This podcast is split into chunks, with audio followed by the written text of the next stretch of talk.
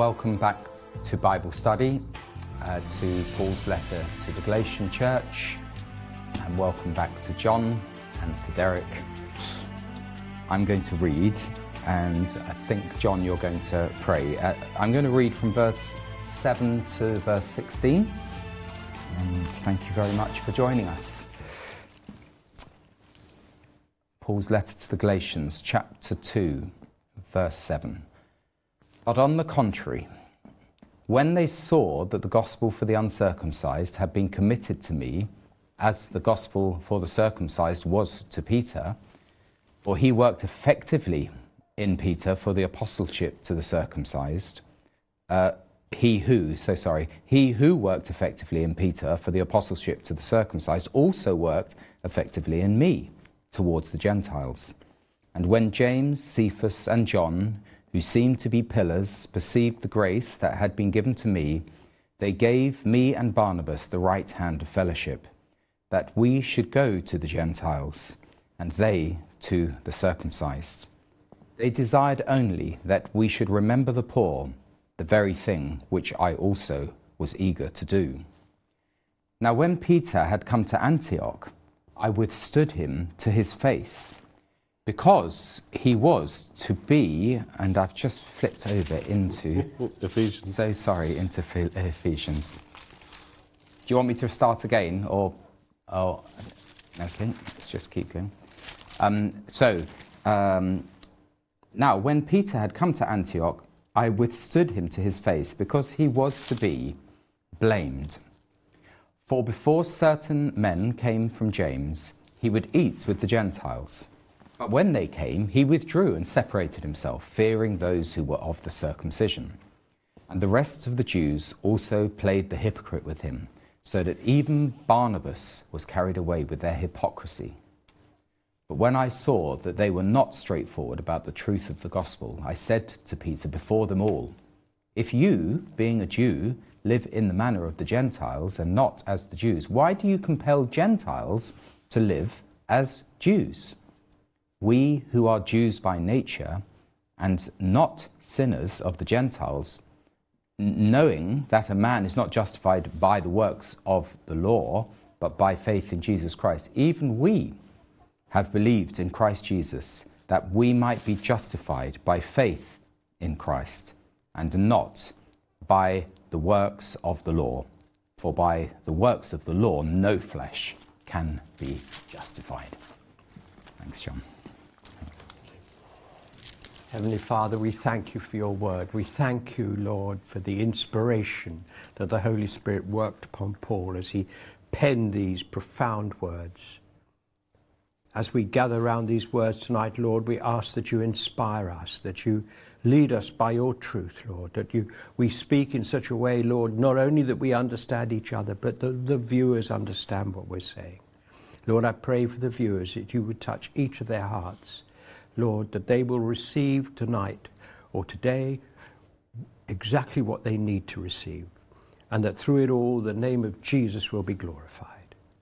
In his wonderful name we pray. Amen. Amen. Amen. Thank you very much. Yeah, praise the Lord. I don't know whether people realised I was borrowing Derek's Bible. the dog earring of the Bible had folded a few epistles together. No, that's wonderful. Yeah, I, I, I see echoes of Romans here, you know, and it is Oh, yeah. such an important, um, such an important passage.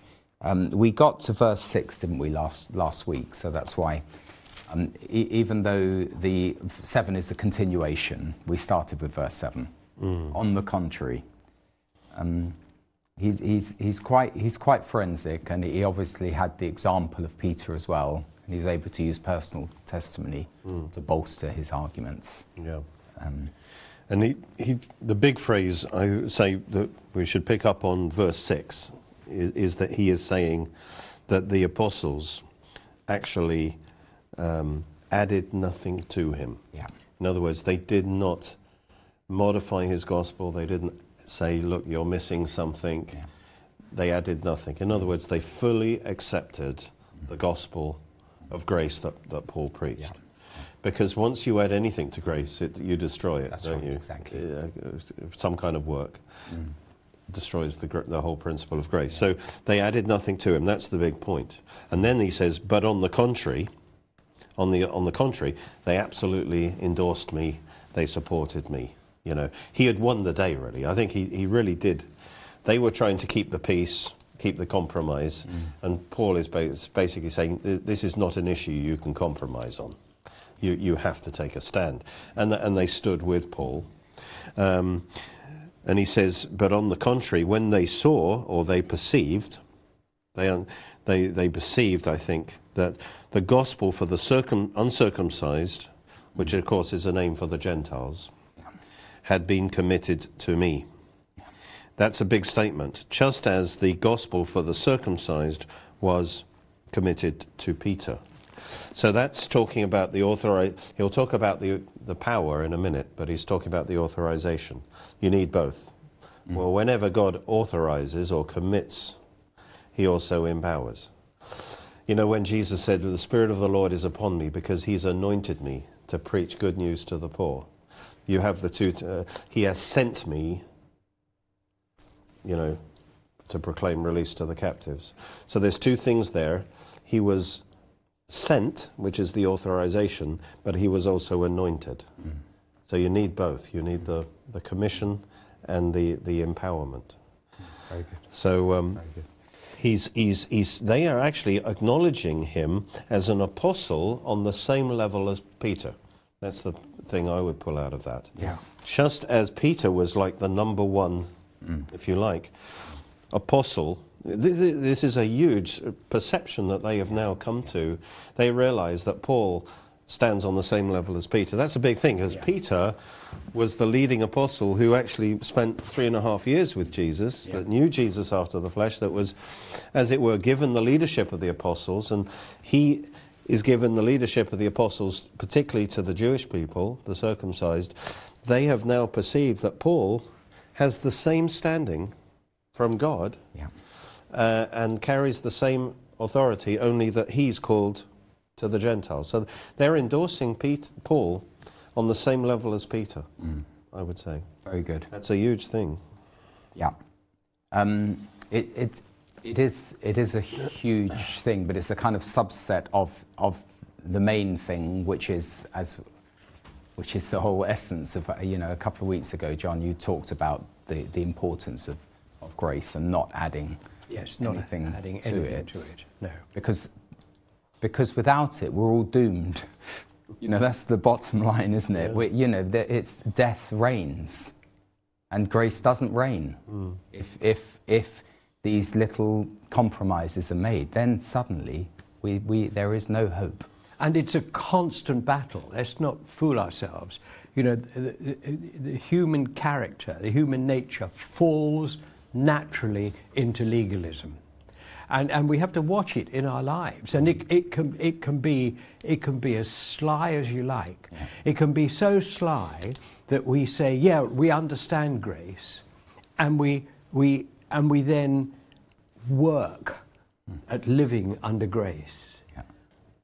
Yeah. Yeah. You see how no, sly yeah, it is, that's right. uh, uh, but it's there as a constant enemy. And, and walking in of course, it, we need to work at the, at the intellectual side of it, trying to understand it. We have to be prayerful and ask the Lord to help us to understand. But it, it should be as natural to us, it's supernatural, of course, but it should be as natural to us as putting your hand on a door handle, opening it, and walking it through. You don't think about it, you just do it. And that's how living by grace should be.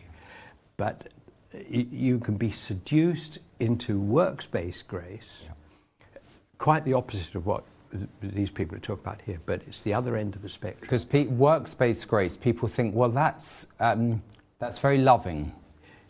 You know, it's very Yeah. caring. Yeah. You know, when you say it's, it's seductive, you, you, you, um, it, is, it sort of meets a human standard. Yes, it does. It meets a human standard, and the human, the, the, the, flesh approves. And or you think uh, you've been praying and you're an absolute believer in grace, and then you, you say to yourself, "Well, they, "That was good. I, the words were good," or whatever. Uh, It's just a smile, pat on the back, and in itself, it it it doesn't matter. But what it's actually saying is that through your words you think you can manipulate God, and you can't. Then It's- equally, we don't want to become like Uriah the Heep. No. You know, with a No, kind we don't. We don't. There are these, there are these warning posts everywhere, and and th- really, just to summarise it, it's the human condition to fall naturally into legalism of any sort, and legalism will do its darndest to seduce you. We need to be on our guard, and the only way you can be on your guard is to know this stuff Yeah. and to stick with it, and to pray about it, and to listen to good teaching on it. So, absolutely. So, I don't know how much. analogy yes, please that do. might be helpful Yeah. to some people. Um, living by works, if you like, because it could be understood that we're oh well, we're not meant to do any good works. We're not saying that. It's it, it's the difference between rowing and sailing. Rowing, it's all your own effort, you see, and and you, I, we're trying to make it with God Yeah. through our own effort. Sailing is where you actually Just catch turn- the wind. You yes. trust the wind. It's Very the good. wind that propels you forward, the wind of the Holy Spirit. Very good. Now, doesn't mean that uh, you know I'm not a very good sailor, right? But you have to, there are Hold the- things that you do. Yeah. that to cooperate with the wind, you know, and and so on. You know, we, we we have our prayer times, and you know, when God tells us to do Amazingly, something, you can we obey Him. Yeah. in, in the opposite direction to the wind. But we're the not trusting in our sailing. we're not trusting in our yeah, Yeah. we're not trusting in our works Yeah. to, to give us the energy and, and to pro- pro- propel us forward. It's the wind that does that. We, we have to cooperate with the wind. Mm. So I think there was a, say, a saying I got is like stop trying and start trusting. Yeah. So the fundamental principle of our life is to live under the power of God's grace, which with we cooperate with that. Wonderful. I, I've- found that quite helpful. Yeah, that's Yeah, really, really useful. I always think of the aerodynamics, defying gravity. Yeah. That's another analogy from Romans 8. All right, Um, yes. uh, the law of the spirit of life, as it were, sets me free from the law of sin and death. Um, I, I don't know how far more we want to do up to verse 10, but I feel verse 10 is, is an important verse because there, there's a kind of good works in that. You know, of course, we should be caring uh, for the poor, but there's more in the verse than just that. Well, it's a consequence of sal- salvation, not a route to it, isn't it? Yeah, it's, a, it's a consequence of the changed nature Yeah. that you feel this compassion for the poor. Now, let me, I must stop there because there are people out there, pagans, you know, who are do good works. do good works, who are good people and, and generally loving and peaceful and everything else, but they're not saved by their good works. That's right. Um, there's only one way to salvation. Yeah.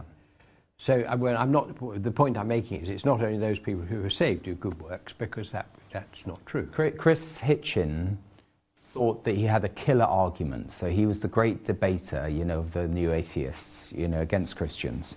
And he thought his killer arg- question that he would put to everyone, he even put it to me in, a, in, a, in a, an email, was, you know, is, uh, name me one instance, you know, where of, of a good deed done by a Christian that isn't done, hasn't been done by a non-Christian, or a bad deed that's been done by a non-Christian that hasn't been done by a Christian. In other words, he's, he's completely on the ticket of good works. Yes. You know, his whole argument is within this paradigm of it's you are saved by works. Yes. And therefore you have no rights. That's right. Um, but you've got to turn the whole thing upside down and say it's nothing whatsoever to do with that. yeah. Well, it's It's proof that we're all under sin. Yes, and he's also trying to say that you don't need Christianity to make you moral. That's it. But the whole premise of the question undermines his argument because he's, if he accepts there is such a thing as morality, Morality. and good works as opposed to bad works, then, he, then you have to do, accept that there must be a God because if you don't believe there's a God, there's no basis for believing there's a morality. Yeah. You know, anyone, your morality might be different from mine. But he would say that it is it's basically preservation of the species that you you care for the community, and that's how you know a man you know or Homo sapiens, as they say, rose above the other animals. You know what I mean? They use these other arguments, but that but they don't answer, ever answer the fundamental arguments. Where did morality come from? yeah, it doesn't answer that. It, it's very relative, isn't it? Because we, we have this, what we would consider um, a, a self-evident truth Yeah. that there is an absolute right and wrong. Yeah. Um, and and sometimes In the same helps way as there are the principle- mathematical laws. yeah, of the same nature. Yeah. And, and sometimes it may well help the species, but not necessarily. Yeah, you know, that's right. so it, it, so you should kill off the old and the infirm once they stop being useful to society. If, if, if your thing is the value of society, you, Which you're is where only- we're heading. Yeah. Exactly. Remarkably, we're but heading. that most people full would say that that is immoral, Yeah. you know, and so um, They, they, they, they would still within the shadow of a Christian civilization, but there are very strong drumbeats towards saying it's a very moral and caring thing Mm. to bump off, you know, the old and the infirm. Those are midazolam. and, and those that don't have a what you know good life chances. It, it has grown and grown. So things are being inverted as we uh, become more distant from God's absolutes. But we we have an instinct that there is such a thing as morality, and Yeah. you have to suppress that. And uh, Yes. he, when he talks about Christians doing good or Christians doing bad, not so good, you know, unbelievers doing good, in his mind there is this intrinsic Absolutely. belief that there is such a thing as that which is good, Absolutely. and that versus that which is not good. Yeah, I've always said they, they plagiarized, you know, the morality of the Bible and, and then and then cre- recreated it in their own image. They, Yeah. as though it's a man-made thing. Yeah.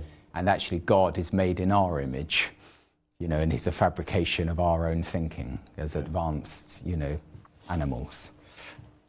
It's that, yeah, he, he, he definitely used that argument. He felt that he had really got it until I gave him a little bit of Romans, uh, you know, of the Lord Jesus, and um, that um, there is no equal to the Lord Jesus. Yeah.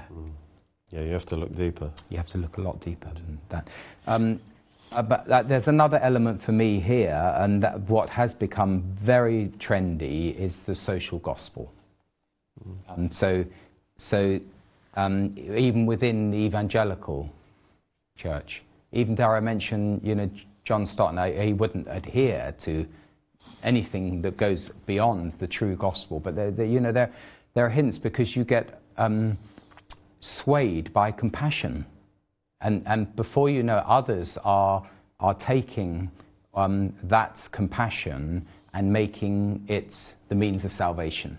That you, it is a good work to care for the poor. As you said a few weeks ago about food, um, um, soup kitchens, you know, and food banks and the like. And the danger is that it leads to a liberal view of the scriptures and a higher criticism, and, and actually that you know, we can pronounce on what is moral about God or about His Word. Yeah. And that's the extreme. The key is to keep the order right. Yeah. I mean, first of all, you know, Ephesians 2, 8 and 9, we're saved by grace through faith, Yeah. that not of ourselves, it's the gift of God, not of works, Yeah. lest any man should That's it, boast. lest any And man should one- boast. having been saved by faith, Yeah. we become a new creation. Verse 10, we are his workmanship, created in Christ Jesus For good- for good works. so the that's good right. works will flow out Yeah. of our salvation. That's it. So that's the first thing. So, like in, in this That case we with should Paul, walk in them. you know, if, if you're genuinely saved, like Paul was, then it, it should flow out of that, that we do have a care for the Yeah. poor and that, that we would give to the poor. And, and, and Paul says, yes, I was only pleased to do because that he's a saved person Yeah. that would want to. And then the second issue that you raise is with the gospel, the gospel must come first. And, and so, if you like, the gospel is the primary thing, the signs following which isn't just necessarily supernatural signs, but the signs following of, of helping the poor, of, you know, treating the sick, mm. doing all these things, mm. are there to support and confirm the gospel. You know, they're demonstrations of Christ's love. That, and, that, and that is a good thing, of course, as long as you keep the gospel the primary thing. Yeah. The danger is it gets swapped round. Yeah, and, and our main thing is Yeah. those good works. Totally And occasionally, if somebody asks us a question, well, why are you doing this? Well, yes, because I believe in Jesus. Mm. And, you, and you've got the order reversed. That's right. So the, the key thing is that just getting the order right. Yeah. There's a there's a good verse that I think we'll all agree with. Through him and for his name's sake we received grace and apostleship to call people from among all the Gentiles to the obedience that comes from faith. Mm. Yes. Not the, the, the faith that is built up, built up through obedience. And for me, that's an absolute clincher. It, it, and as you say, in terms of the order, Yeah. it's grace and apostleship. So it is grace. So this is the origin of it. But it's we're calling people to the obedience that comes from faith. And I, um, the cost of discipleship. And I read that a very long time ago from Dietrich Bonhoeffer. It did seem to me as though he was putting it the other way round. That actually, the good, the good works is faith There will be, a, there will be. It is a tricky one. Yeah. But then, you know, if if you've accepted Christ as your Lord and Savior, that will show in a changed life. Yeah, Um, as long as you understand that it's not those works that save you. yeah, They they they are the natural outflow uh, of you accepting Christ. yeah. You're in Christ now, and now. His, and if there is no absolutely no change, then you have to question whether anything real actually right. happened there. Right. But but but that So does not mean you're going to fruit, be perfect. yeah, You're not going to be of the Spirit, perfect, and if you're imperfect, that does not mean you're not saved. Yeah. But there there should be. But a- what a, a, kind of callous outflow. hypocrisy, you know, this sort of callous, you know, going on sinning. You do see it quite a lot, I'm afraid, among the young as well. And it's distressing that they have been um, sold a kind of easy grace and they, that is, is just a license for them to just live and then attend church and lift their hands up in worship. But that is not credible to those who look into the church and say that is that just stinks. Yes. It's tragic, really, because that's our testimony, isn't it, of, of the work of grace within us is the fruit. Fruit. Yeah. If if you're truly under grace, that that should show itself. Yeah. Uh, there's, there's more to this verse, isn't there, really? And we're remembering the poor, because the church is, looking through time, eh, but starting then, the church is persecuted. Mm. And where you have persecution, you invariably have poverty. Other people's goods and chattels are impounded or their work is taken away from them. So people become poor. Mm. And, and so you'll have a lot of poor around you, in, depending upon the sort of society you're living in. And we must remember that that's the case, mm. that we, there's nobody else to look after them. Nobody else is going to come and meet their needs of uh, food and shelter and clothing. Um, so that's important. And it often is the church. Uh, yeah, it I mean, David the Cameron's big society It was is- the church Yes, it often in this country. I mean, that's the church. joke. And the other side of the coin, and, and of course, uh, you know, Paul knew all this, and the other side of the coin is that Jesus said, the poor will always be with you. And the, why did he say that? Well, when, and I can't remember chapter and verse, but you look into the law, and poverty is a consequence of not obeying the law. So we're always going to have the poor with us because, uh, you know, if, if, if you're saved, then uh, there is perhaps a way out of this poverty, but you're still living in a society which is by and large unsaved and therefore acting illegally or unlawfully. Yeah. Unlawfully is probably a better Yeah. term. And the consequence of that is poverty. That's right. And, and agreed, you know, uh, you know the, the Jubilee teachings are very important to Yes. correct the gap Yes. between the rich Yes. Yes. and the poor. Yeah. Uh, well, you know, it's, it's become really extreme in our, in our time, actually. Yes. Because there's been no, um, no boundaries to No. greed. No, there's not. And unfortunately, mentioning their names, of course, because we wouldn't do a thing like that, the gospel or uh, Christianity has You can mention Peter and Paul. has provided a wonderful platform for the greedy. I mean, it's a good business model. Give in to my big bucket. I Pass it around. and exploits the yeah, vulnerable. exploitation of, of the vulnerable. those that really do want to worship God, but they, they can't afford to buy the lamb or the turtle dove. So you, you, you screw them with, with an exchange rate on the temple currency. You know what I mean? Yes, And I say, do. well, you can't come in. Okay, yeah. Oh, you're. Oh, God bless you, sister. You, you know, you really do want to give your offering to the Lord, but just if you could just, you know. Um, uh, no, that's not enough. I don't want to hear any jangling of coins. I, I've been in meetings Yes. like that, you know, and the buckets go out, but I they don't want to hear any coins. Yeah. Um, and then, of course, that's escalated to the, the, the 47 Yes. Thousand dollar seed. Yes, it is. you know, it's not. We're not just talking about peppercorn And the here. plane God gave me. yes, exactly. you, know, you see it's ridiculous. And which boy, is they're exactly good. The They are opposite of good. what- Of what Paul is talking Uh, about. good in the sense of of how they they're a showman. Yeah. Um, good hoodwinkers. yes. yeah.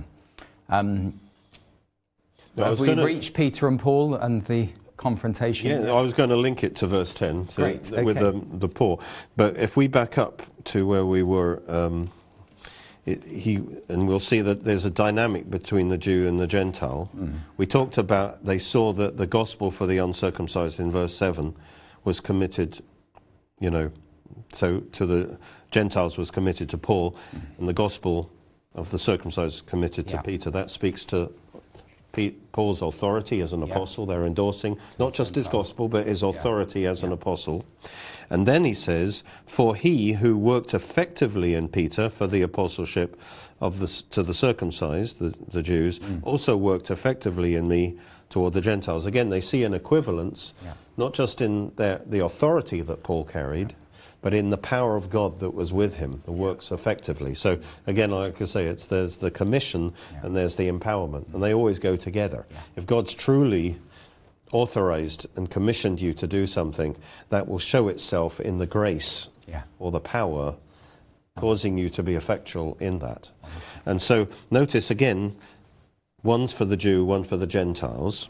And then he goes on and says, verse 9, and when James, Cephas, and John, who seem to be pillars, that's the same thing again, they Mine could say reputed. reputed is better, I think. yeah. They're reputed to be pillars. Yeah.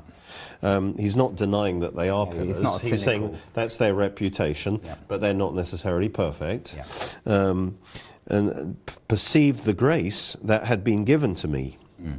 They gave uh, me and Barnabas, I'd like to say something about that grace in a minute, Yeah. but they gave me and Barnabas the right hand of fellowship. Mm. Now that means partnership. Yeah. In other words, we're, we're on the same team. Yeah. You know, we're, again, accepting Paul and Barnabas along, along with them as, as, as, as God's representatives, that we should go to the Gentiles and they to the circumcised. So again, I'm seeing verse 10 also in that light, that having rejected a false unity that let's make everyone Jews, Yeah. you Yeah. know, Yeah. that, that would be one solution, you know, just force the unity Yeah. in a very dominating way, which is one way to get unity. Now they've released the Gentiles, you know, they've given them freedom. But there's a kind of acknowledgement here that there's poverty among the Jews. So. Paul, you're the apostle to the Gentiles, but don't forget the poor among the Jews. Yeah, it is there uh, because, um, like in Acts 11, when there was Agabus had this prophecy of the famine throughout the whole world, he says. So they raise an offering where for Mm. Yeah. the Jews in Jerusalem. That's right. because that's where it will hurt the most because they are getting very persecuted in by their own people there the, the normal course. I, I read that the normal You're talking about the Messianic Jews. yeah being the messianic persecuted. jews being persecuted because even in the first century apparently the normal relief that would be there for the poor in the jewish community Was held back. was held back from the messianic jews Yeah, that's very and, and so they, they, they were in extreme poverty. Mm. And so when he's actually saying, remember the poor, he's particularly saying, remember, remember Jer- the Jerusalem saints. And I believe he's saying, keep the unity. Yeah. Okay, we're setting you Gentiles free, but at the same time, keep the unity with us, you know. And, and one way you can do that is Paul did that. He functioned as a, as a uni- unifying by bringing offerings. And by the way, them. Paul was not anti-Jewish. I mean, I remember him saying in Romans 11, I, I, I, um, I am an apostle to the Gentiles. Inasmuch as much as I'm an apostle to the Gentiles, I make much of my ministry. And then he says, to you Gentiles, don't be arrogant. So he's, he's, he, he's equally strident, as it were, when it comes to speaking out God's word to the Jews and the Gentiles. It's not that he's just um, favouring the Gentiles, as it were, No. because that's his ministry. He speaks as strongly to them as he does And to longs for his brethren. brethren. to be saved. Yeah, Yeah. exactly. Exactly. He is a Jew, and Yeah. uh, Yeah. And, and and this was very much on his heart. He says, "One, I was eager to do that." In other words, he not only is eager to help the poor, but he's eager for the Gentile churches to to honour the Jewish church because that's where the, everything began. Right. and, and to help them in their poverty. Wonderful. Um, and he, you'll see that a lot in Paul's writing. So, our, the key question today is Are we going to break through the, um, the threshold of verse 11 after three weeks of reaching verse 10 of, of Galatians 2? And now he's confronting Peter, isn't he? he from verse 11. Yeah, this is this is this is interesting. This chapter, the way it's constructed, Mm. because you've got the first half where they're comparing the gospel, and now Paul is about to contend for that gospel Mm. with the same people, or one of the same people Yeah. that he compared it with in the first place. So the, the, Yeah. you've got this this launch pad now Yeah. into the contention. And uh, uh, the root of it is really hypocrisy. I, I sort of. Well, yes, but we've uh, Derek uh, uh, uh, insinuated. No, insinuated is the wrong word. No. didn't insinuate anything. What he said was right. Intimated. that's Intimated, that's the word. Derek intimated. I think it was last week. Um, that th- these Jerusalem elders and apostles were a bit wobbly, and I think that's absolutely right. and as we go into this whole business of Peter and Paul, or Paul and Peter, whichever Yeah, way you want to do right. it, I, I think Peter is acting true to form, really, isn't he? I mean, we see him, you know, in his denial of Christ. Yes, he was mortified by it, Yeah. but the fact is, he did it, denied him to the servant girl. I don't know, how, you know. This is in character, Yeah, that's true. and, and it's not that he doesn't believe what he purports to believe. He was just being Just a- Peter, Yes. you know. Just a little bit of fear, a little bit of fear. That's mm. right. Yeah, of how what pe- how people view him. yeah, mm. yeah. Mm. But he's still a great chap, you see. So he wasn't infallible, was he? No, but absolute- he, he absolutely not. And you Paul- can identify with him. But Paul, equally true to form, Yeah, says, No, I'm not going to let you get away with that. Yeah. We cannot compromise this gospel. yeah. So there is a kind of historic narrative to this as well. Yeah. Yeah, we can set the background in the book Yeah. of Acts. So Acts, we talked about the church council happening, and then they, um, in verse 30 of Acts 15, they were sent off with this letter. You Yeah. know, they were sent off. They came to Antioch, and they gathered the multitude together. They delivered the letter. Everyone rejoices A letter from the council. from Yeah. the council. And, uh, and then it says that um, there's now a period of time when they stay in Antioch. Judas and Si- Silas, being prophets from Jerusalem, they, they ministered there. Verse 33 And after they had stayed for a time, they were sent back with greetings from the brethren to the apostles. And, and Silas, however, stayed behind and, of course, joined Paul. Then, verse 35, it says, Paul and Barnabas also remained in Antioch, teaching and preaching the word of God with many others also. So, you're talking about probably at least six months, hmm. nine months, where they're basically in Antioch, hmm. you know, consolidating things there. And it must have been in that time that Peter pays a visit, because he's heard everything that's been going on. Antioch in Syria there is the, the central church of this new Gentile Yeah. explosion of, Yeah. of, of you know, revival almost. Yeah. Um, and, and so Peter comes along to, to, to join in. And that's the setting, if you like, for, for, for, um, Mm. For what Galatians, he- he writes. uh, verse 2.11. It Um, says in verse 11, now Peter had come to Antioch. But now, he says, I withstood him to his faith. Face. because he's wrong. Yeah. Yeah. Yeah. And now, just the thing is, again, he's asserting the fact that he's an, an apostle on equal standing with Peter. Yeah. See, if he was kind of Peter's deputy or sub- subordinate, wouldn't have written it would that. have been, you know, I, I don't know if you agree with me about this, but um, I think if I preach something wrong in church, um, if somebody in the church should normally go come to me privately, That's right. you know, they wouldn't really have the authority to embarrass me publicly. Or write in the church magazine. you know what I mean? that Pastor They- Derek they would is wrong. respect that authority and try and bring me round privately before right. maybe they need Yeah. to take the issue further. yeah. Has it ever happened? No. No. But um, there are times that you need to correct publicly. Mm. The big thing is that Paul dealt with Peter publicly. publicly. That's a Yeah, big that's- deal. that's- he embarrassed Well, him. yeah, he had to, though, didn't he? Yeah, but one the, the little point I'm making is he he is a s one thing he's asserting is that he he is not some kind of subordinate apo- No, apostle because in that case I think he would have been m- even though it deserved a public treatment, it, it would wouldn't be for him to do that. No. But because he was equal standing, he had the right to deal with Peter publicly, yeah. whi- which was necessary. Yes, it was.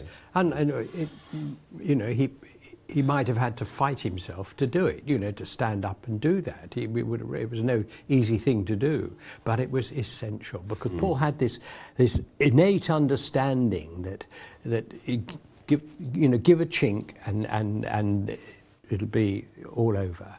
And we don't know what was going on here, except that Peter had withdrawn and was eating with his fellow Jews rather than with the Gentiles, um, whom he had been eating with up to until these other people arrived. And, and, and we don't know whether this is an issue over whether they having bacon for breakfast. You know, we, d- we don't know what the issue is, but what we do know is that. Um, for, for, for those Gentile converts who would have seen this behavior and witnessed it, they would have drawn wrong conclusions. They'd have thought, well, perhaps the law is important. Perhaps these uh, Jewish dietary laws or whatever are important. Perhaps we need to start obeying these. And, and you can see how that would just grow and grow and get worse and worse. And so Paul had to snap it out immediately. And, and the irony is, it goes publicly. against the grain of what Peter of Peter's endorsement Exactly. of Paul Exactly. at the Council which, of ca- Jerusalem. which I, I point out, you know, b- b- the It's a weakness of different- character.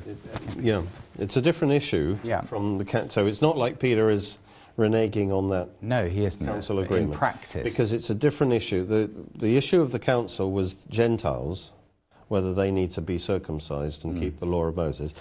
Clearly, they don't. No. But there is another issue: is well, what about the Messianic Jews? Are they required to keep the law of Moses now? And, and and a lot of them, it was a big step for them to let the Gentiles be free, but a lot of them were believing that they they are required to keep the law. They're still in some way under the law of mm. Moses, mm. and that was the issue that was it wasn't discussed there. Now, Peter, I think, knew in his heart from Acts ten that. Um, God, God had said to him in the vision, you know, do, don't call something that I've cleansed mm. unclean, mm. whether that's foods or, or even the Gentiles. Mm. In other words, the law of Moses, the, the logical thing there is the law of Moses is no longer applicable, Yeah. even for the believing Jews. They're not under the law of Moses. And, and therefore, he could go in and he could mix with those Gentiles, which was against the law, Yeah. which was meant to partition them off from That's the right. Gentiles. So Peter knew in his heart that the law of Moses, even though he might practice it culturally, if it came into conflict with the gospel, then Yeah, right. You've you got know, it- the it's, it's not the, the primary thing. Interesting that even Barnabas was led astray. yeah. Well, he's Peter, you see, Yeah. And and uh, he clearly these people from James they, they carried a certain amount of weight. James carried a lot of weight, Yeah, and yeah. and then when Peter's siding with that, even Barnabas, Yeah. which tells you how how serious it was getting, and. Um, it wasn't a direct. You see, see, it's interesting. It wasn't a direct attack on the gospel, like the other issue, but it still was an attack on the gospel because it was basically saying, the law of Moses still trumps the gospel. You know what I mean? Here I am. According to the gospel, I should mix freely with, with my brothers, Gentile brothers. But the law of Moses say I must keep separate. And so what, they, what Peter's doing is devaluing the gospel. He's not denying the gospel exactly, but he's devaluing the gospel and he's putting it under Moses. And Paul could see the danger of that. And so, so again, Paul, it, it's a very compassionate thing. He's, he's saving Peter. He's Yeah. actually saving him by saying this because that, that's the slippery slope again. And he's, he's saving the church from a massive church split. Yeah. Yes. Because not only would they be having the Lord's Supper separately, they would be fellowshipping separately, and before you know it, it the church would split into the Jewish and the Gentile branch. Yeah. Yeah. And of course, this is um, not what God wanted. No. Very good. Um, so what happened is he didn't do it. Peter was a, being a hypocrite uh, because he wasn't doing it from his own personal conviction. No. He knew in his heart this was wrong, but he did it to save face. He he did it because he he wanted to look like a a good a good Jew, you know. It is, it is strange. So he's sort of re-assimilating, as it were, back to being Jewish. We, we, we all can be prone to the temptation, aside from the doctrinal, of just behaviourally wanting to fit in Yes. and not, and not offend, as it were. But you can look at all these Jews that were there, there were a number of them, we're not told how many, how they all, uh, Peter should have uh, stopped it right there and then, but he didn't, and we know what happened.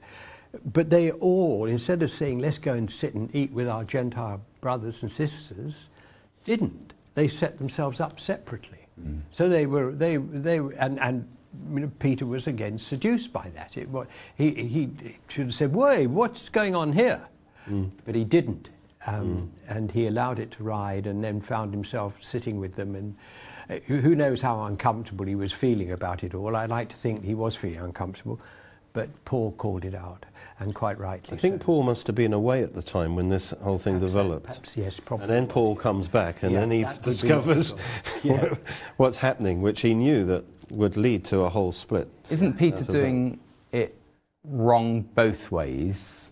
So it says you're living, you're living like a, Jew, uh, a Gentile, and then you're sort of like a chameleon, really. Yes. It's not just falling into one camp; he's falling into both camps Yeah. when it suited him. He's, he's saying you're being irrational. You're not. Yeah. I, I think he, he says um, he did, he's doing it out of fear, fearing Yeah. those who are of the circumcision. Yeah. He's, he's afraid of being criticized. Yeah. For, you know, uh, and the rest of the Jews played the hypocrite with him. So they were, they, they didn't believe it in their heart, but they, they did it Yeah. for their reputation, so that even Barnabas was carried away with the hypocrisy. But when I saw that they were not straightforward, and that's literally, they were not walking straight. So he wasn't denying the gospel, but he, his, what he was, his walk was not in line with the gospel. right. It contradicted the gospel. Um, I said to Peter before them all, which a big thing to do, if you, being a Jew, live in the manner of Gentiles and not as Jews, why do you compel Gentiles to live as Jews? He said, you're being a hypocrite because Peter was actually was living As a among Gentile. the Jews. Yeah, he No, it says he's living in like- the food department. Yeah. He was eating with the Gentiles before. Yeah. He he had he wasn't keeping That's the the law of Moses, and now suddenly But is Paul? Is there a little hint of Paul saying that he was wrong to do that? No. you know, as an apostle to the Jews. No, Um, I don't think no. so. No. No, among the gen- yeah, he Peter knew in his heart he wasn't under the law of Moses. Yeah. Um, even if he did when he was among the It's Jews. just when he was among them. yeah, you know. But he, he, he obviously felt free to do it because he knew he did it in Acts 10, let alone um, Yeah. before then. And, and, and so he's saying, but now you're expecting the Gentiles Yeah. to live as Jews because it put the Gentiles now in a very difficult position. That's Our Jewish brothers are not mixing with us because we're not kosher Jews. right. So we have the choice now to be separated from them, to, to accept this division, or now we've got to, as it were, put ourselves under the law of Moses just to keep the unity. Mm. And he says, you're, in other words, you're expecting these Gentiles to become as Jews. Yeah. And you're, and, and so he's basically saying, Peter, you're being inconsistent, you're being irrational. You know, he's, he's, he's showing that his, his hypocrisy uh, contradicts the gospel. Yeah. And it was an attack against the gospel in an indirect way. Yeah. Because if it was followed through all the way, Yeah. the, the gospel would, would have been diminished in its importance. Yeah. So I think we've got it, unless there's anything more from, from that. Um, you know, I, I feel we've sort of reached verse 15, um, where he's, he's then, you know, re-emphasizing again. Um, unless you can find something else there. Yes, this is when he gets more theological in, in verse That's right, he does. Yeah. Can I, but just before, Yeah. do Yeah, we have please do. Yeah, we have time. There was a, a Just uh, don't want to be over, as it were, laying and layers, because by the time you get to the final Yeah. layer, you've forgotten what the first layer was. Right, I'll, I'll make it very quick. I Yeah, just, okay. You know, when you talked about they perceived the grace of God that was Yeah, on Paul, yeah. um, it, re- it reminds me of Romans 12, verse 3, Yeah. where he says, For I say, through the grace given me, there are different kinds of grace. One kind of grace is ministry grace. Yeah. Not saving grace, but ministry Yeah, grace. yeah. So the grace given to Paul there is actually as an apostle. I say by the grace given me to everyone among you not to think of himself more highly than he ought to think. This is ministry wise. But to think soberly as God has dealt to each one a measure of faith. It's not the measure of faith, it's a me- We all have been given a measure of faith to function in the ministry that God has given us. And he says, because we, are, we have as many mem- members in one body, all the members do not have a different function. So some are grace to be an eye, some are grace to be a hand, and Yeah, so on. right. So it's talking about the, the ministry grace. Mm. So they actually did perceive that he had the grace of mm. being an apostle. Yeah, yeah. Um, and, but it, it just reminds me that we're not to think of ourselves more highly. Very much so. We have a grace, we need to stay within our grace. Mm. People love to be prophets, and I everyone know. Wants to be a prophet, you know. But if you're not graced to be a prophet, please do not try and be a prophet, because you're going to create a lot of confusion, you know. And I don't think there are that many prophets, you, you know what I mean? But stay within our grace is the key. Yeah, I I was thinking about whether, whether in Peter's case, I know he was being Peter, um, there was a danger of, of him thinking that he um, could, uh, the, the rule book, as it were, could apply differently to him um, because of his position. So that, that sort of chimes in with what you Now, the, from- the, the thing I do like about Peter is, is, although, as John said, he is liable to put his foot in it, Yeah, yeah, um, he was always quick to repent. that's right. And I don't think he was that kind of person, No, praise God. I don't. And I think the But there are many church leaders who do think they're above the rules that the great unwashed have to follow. Yeah, exactly. And in a way, it's, it's implied rather than stated. But when Paul makes his correction of Peter, there's no record of Peter coming back, ah, but Paul. No. Let's turn to amazing. Deuteronomy 20. He does say, oh, Paul does say things that's hard to understand, which looks like a little bit of a. No, but he says, he says Paul wrote he does scripture. then endorse him. That's right, he does. yeah. So I think Peter very quickly repented and he realized Paul had, you know, you don't want to argue with Paul, basically. No, but basically, Paul had just so exposed, as we'll see, that Peter couldn't answer him. But he wa- and I think they was- loved Paul. Yeah. You know, there's not this division between them. They, they, they loved this chap that the Lord had thrown into the mix, who absolutely knew the scriptures inside out. Roman Catholicism doesn't like this passage too much. 'cause You, you, s- there have been attempts to explain it away Yeah. because here you have the first Of Pope Peter of course. being corrected by Yeah, yeah, Paul. yeah. You know what I mean? So there have been some kind of funny ways of reinterpreting. You know, maybe it was a different Peter or something like this. You know. How ridiculous, eh? How ridiculous. Yes. Yeah, that is a really important one about not thinking more highly, but equally not more Slowly. putting lowly, putting yourself down. Because in Paul was very false- strong about his grace. Yeah. You've got to believe in your grace. Yeah, that's very interesting. Very interesting. Okay, so um, again, this is repeated in, in Romans as well. A man is not justified by observing the law. So he's, he's just setting a marker, which almost finishes our passage, but we, we've still got, you know, a good seven minutes He says it so- three times, is interesting. yes. Justified, he's, he's ramming it home Yeah. on, on three levels. Yeah. First, first of all, he's saying, knowing that a man, this is generally, is not justified by the works of the law. Yeah, The is not there, actually, it's the works of law.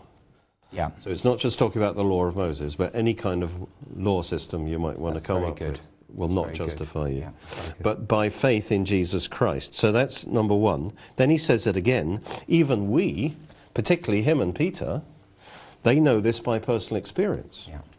We have believed in Jesus Christ, that we might be justified by faith in Christ and not by the works of the Lord. So, so we've experienced this ourselves. Yeah. Paul, of course, on the road to Damascus, Peter. And then, then he says, not only that, it's based on Scripture.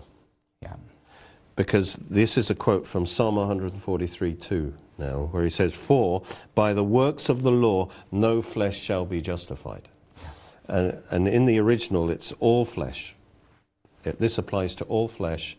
No one can be justified by the works of law. Um, ju- just um, a, a, a little sort of parallel passage where, where Paul says, You know, indeed, when the Gentiles who do not have the law do by nature things required by the law, they're a law unto themselves, even though they do not have the law. For they show that the requirements, the requ- righteous requirements of the law, are written on their hearts. Yeah. Um, their conscience is bearing witness. Um, what, what is Paul saying about the Gentiles there? Uh, though the, the, it's, he's almost saying he's, he's to the arrogant Jews, and in the same way as we could say to arrogant Christians, there are people out there who do not have your body of Scripture, but they do by nature the things required because of the conscience that I've put within them. That, that's not another gospel, but it is Paul's No. sort of highlighting that um, The law. you shouldn't be arrogant about the fact that you have the law,